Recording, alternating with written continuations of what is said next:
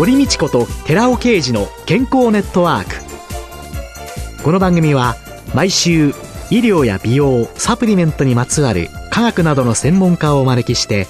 私たちの健康のために役に立つお話を伺う健康生活応援番組です。包摂体サプリメントと エムジーオー マヌカハニーで健康な毎日をお届けするコサナの提供でお送りします。ここでコサナから番組パーソナリティで神戸大学医学部客員教授寺尾啓二社長の新刊、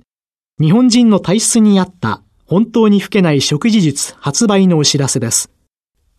シクロデキストリンの研究の第一人者寺尾啓二社長が、アルファリポ酸、L カルニチン、コエンザイム キューテン など体内で作られる有効成分ヒトケミカルの効果的な摂取による代謝の促進と健康長寿のための食事術について解説します。寺尾啓二小佐奈社長の新刊、日本人の体質に合った本当に老けない食事術発売のお知らせでした。こんにちは、ラジオ日経の田中俊秀です。今月はパーソナリティの堀美智子さんが夏休みのため、私がこの健康ネットワークを務めさせていただきます。今月は立命館大学スポーツ健康科学部教授の田畑泉さんをゲストに迎えて、田畑式トレーニングで体を変えると題してお送りしています。さて、よく田畑式トレーニングを無酸素性運動と有酸素性運動を同時に取り入れたといった表現、目にするんですが、それは正しい解釈ですか？そうですね。これはこの田畑トレーニング一番の科学的に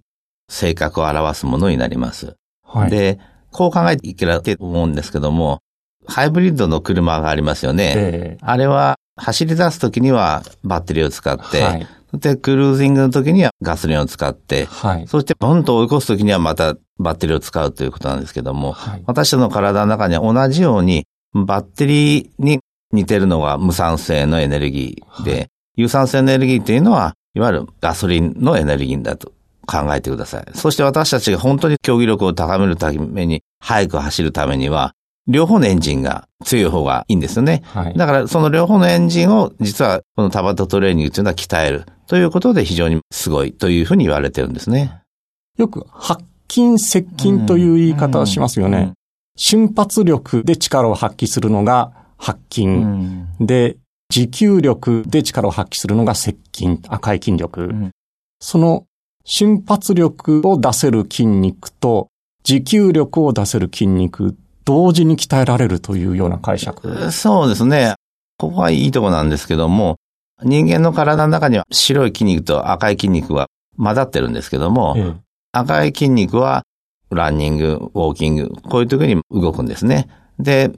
きつい運動になると発筋、これは側筋繊維というんですけども、それが動きます。で、相手ばっかりいるとですね、側筋繊維の方はほとんど使われないのでちっちゃくなっていくんですけども、この田畑トレーニングは両方使えますので、二つの筋繊維、つまり全部の筋肉を鍛えることができるというのでも非常に重要な利点があるということになります。これは一挙両得っていう感じですね。そうですね。そこがいいところなんですね。はい、いわゆるその有酸性の能力を高めるためにはジョギングをしましょうとか、で中距離の能力を高めるためには脱脂を繰り返すと言われるんですけども、別々のトレーニングしなきゃいけないんですね。はい、でもこれは一つのトレーニングをさんぷんごじゅうびょうで終わるんですけども、それをやるだけで両方のエンジンが鍛えられるということで非常に有名になっているということもあります。はい。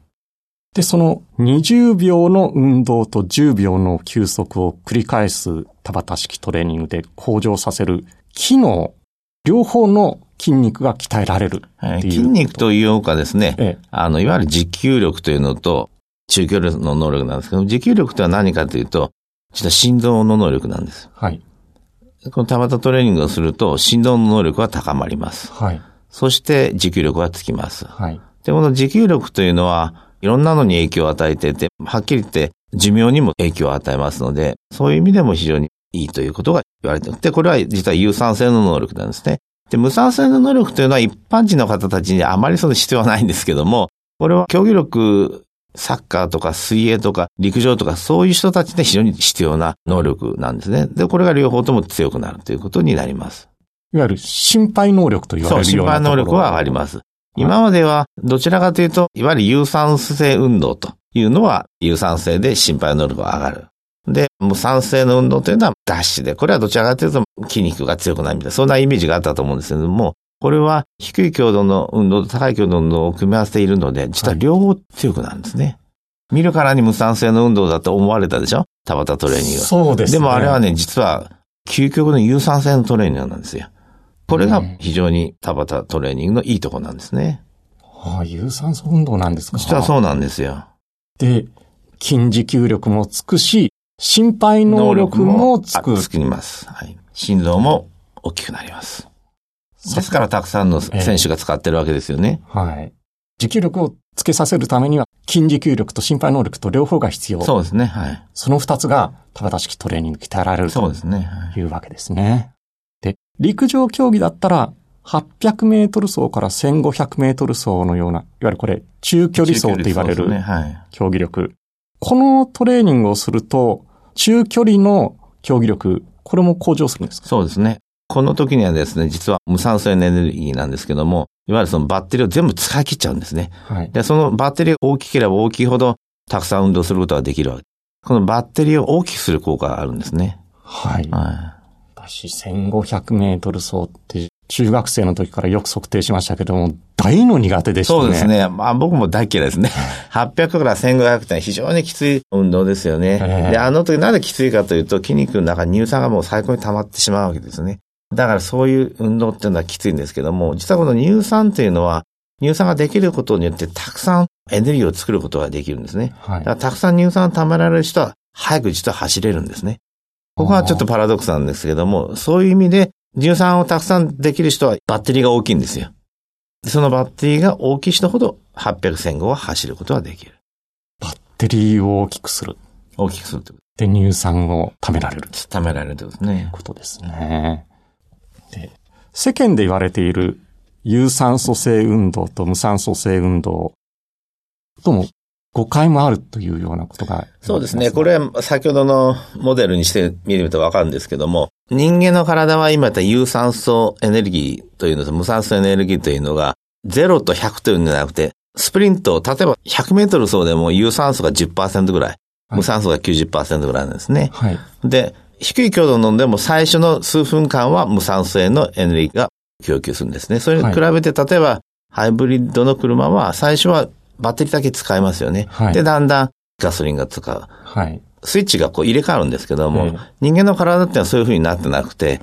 すべ、はい、ての強度の運動で、ほぼ割合は違うんですけども、有酸素と無酸素が同時に、量は違いますけども、エネルギーを供給しているので、これは全部無酸素だったか、これは全部有酸素だってことはないんですね、これね。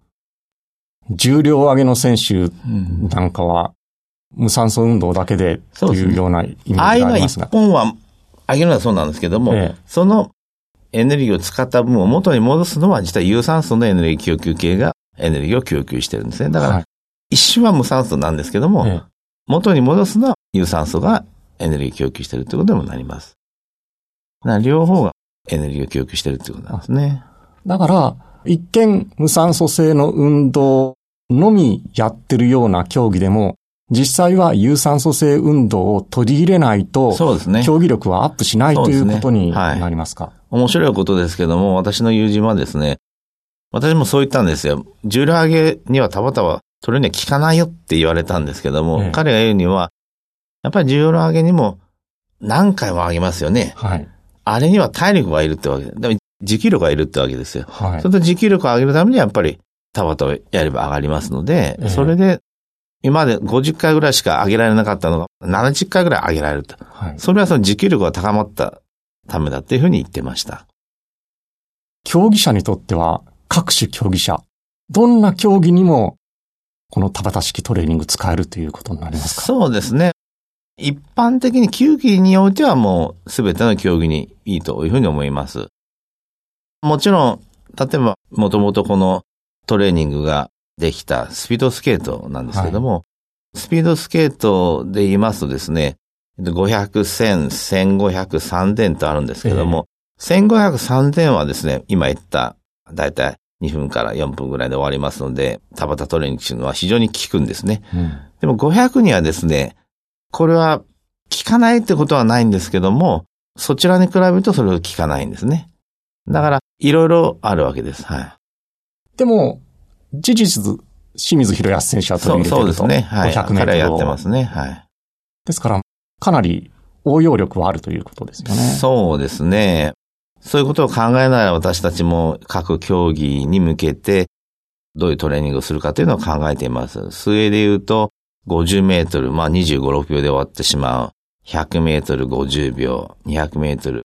にふん。そういう形で、まあにふん以上の競技にはもう聞くことは分かってるんですけども、ひゃくとごじゅうにどれぐらいタバタトレーニング効くかというについては今研究をしているところです。この競技を私はやってるんですけども、どういったトレーニングが有効ですかというような相談を受けたりすることも。ああ、もうそれはありますね。あの、これは世界中から来ています。そうですね。はい。考えるの大変ですよね。そうですね。でも考えてそれが本当にそうだということをこう証明しないといけないので、はい、多くのコーチたちはこれがいいんじゃないか、にじゅうびょうやってこれってじゅうびょうやってこれはちかいやってこれでいいんじゃないかというふうに思ってやられてる部分があるんですけども、必ずしもそれが本当のタバタトレーニングの域までいってるかっていうのはわからないので、それをまあ実際送ってもらってこちらで評価して、そしてこっちはいいけどこっちはちょっとというのを今やってるところなんで、もともとタバタトレーニングをやるときに二つのトレーニング実はあったんですけども、ええ、一方は後にタバタトレーニングと言われるわけですよ。これはもうすごい。一方は両方同じとも非常にきついんだけども、これに比べるとあまり効果はないということを示して、スペーススケートの場合はこのずっとこの二つのトレーニングをやってきたんですけども、こっちはやめるようにしたんですね。もうこっちがいいということで。より有効な方だけを残したと。それが僕らのまあ役目かなというのは思ってます。タバタ式トレーニングは考えられる最も合理的なトレーニングと言っても間違いないですかね。そうですね。のトレーニング一つだということは間違いありません。はい。もっといいのがあるかもしれませんけども、少なくとも今言った無酸素エネルギー、有酸素エネルギーという観点から言うと、ベストなトレーニングだというふうに考えられます。はい、そのタバタ式トレーニングを普段授業でも教えられてるんですか？そうですね。基本的な自転車を使ったタバタトレーニングというのを生徒たちに教えて、で、今度は生徒たちが自分たちで考えて、ええ、で、それを YouTube に上げるとか、そういうことをやってます。で、お互いに批判するとかですね。えー、考えるという、その過程も大切なんですね。大切です。実は私たちが考えてよりもいいのを考えている学生がいました。ああ、そうですか。これはちょっと秘密です。そうなんですか。ポイントはそこだと。考えるというところにあるというところですね。はい。わかりました。今週もありがとうございました。今週のゲストは、立命館大学スポーツ健康科学部教授の田畑泉さんでした。来週もよろしくお願いします。よろしくお願いします。続いて、寺尾啓二の研究者コラムのコーナーです。お話は、小佐奈社長で神戸大学医学部客員教授の寺尾啓二さんです。こんにちは、寺尾啓二です。今週は先週に引き続き、マヌカハニーはプロポリスを超えるというタイトルでお話しさせていただきます。これまでの知見だけでプロポリスとマヌカハニーを比較することはできません。そこで皆さんが注目するプロポリスの一つの効能である抗がん作用についてマヌカハニーと比較した場合はどうかということをお話ししていきます。これから紹介するお話はニュージーランドの学会で発表されたものです。そこでまだ論文化されていませんので、詳しい条件が記載されておりませんが、大変興味深いことに、プロポリスとマヌカハニーのアルファオリゴ糖粉末の効能を比較しています。なお、ニュージーランドではマヌカサイクロパワー、日本ではマヌカアルファオリゴ糖、エムエーピーと呼んでいます。ビトロ試験、つまり試験管内の試験で比較すると、マヌカハニーの方がプロポリスよりがん細胞の増殖抑制作用の高いことが判明しています。プロポリスあるいはマヌカハニーのアルファオリゴ糖粉末、つまり エムエーピー を添加すると乳がん細胞の増殖は無添加に比べて抑えられることが分かっています。そしてそれらの物質の添加量の増加に伴って抑制効果は増大しました。このがん細胞増殖抑制効果は乳がん細胞のみならず肺がん細胞であったり、膵臓がん細胞においても同様に確認できています。その結果、マヌカハニーの方がプロポリスよりも抑制効果の高いことが判明しました。また、マヌカハニーの投与量がにてんごパーセント から ごパーセント の範囲内であれば、試験で用いたすべての癌細胞株において十分な増殖抑制作用を示すことも明らかとなりました。その一例として、比較対象群に対してマヌカハニー群の大腸腺癌細胞株の細胞生存率は ろくじゅっパーセント から はちじゅっパーセント にまで減少しています。次に乳がん細胞と正常細胞の細胞増殖に対するマヌカハニーと抗がん薬として知られているタモキシフェンの増殖抑制作用を比較したところ、がん細胞に対してほぼ同様の効果を示しておりまして、正常細胞に対してはマヌカハニーは全く悪影響、増殖抑制は示していません。一方、タモキシフェンはわずかですが、正常細胞にも影響しています。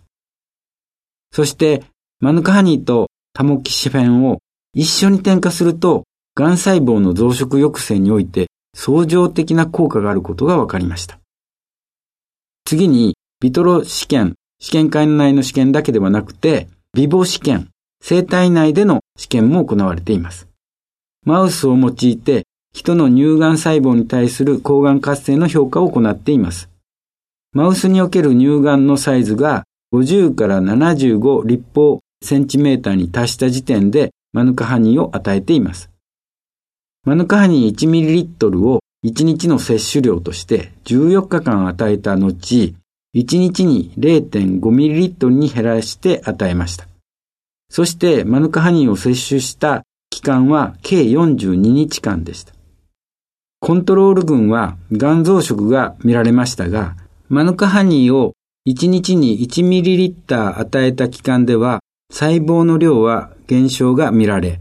れいてんごミリリットル与えた期間でも減少効果は見られないものの、比較対象群と比較して抑制効果は確認できています。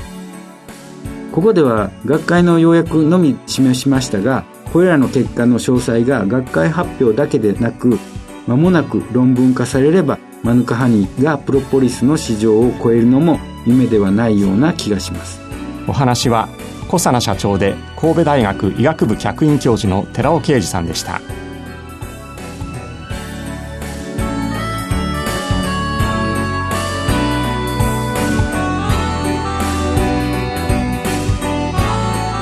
ここで小佐奈から番組お聞きの皆様へプレゼントのお知らせです。環状オリゴ糖で包み込むことによって熱や酸化による影響を受けにくくして安定性を高めるとともに、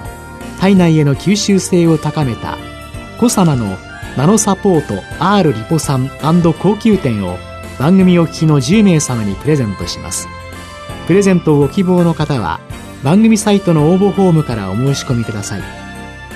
コサナのナノサポート R リポ酸&高級店プレゼントのお知らせでした。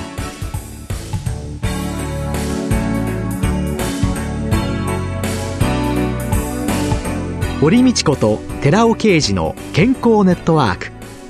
この番組は包摂体サプリメントと エムジーオー マヌカハニーで健康な毎日をお届けするコサナの提供でお送りしました。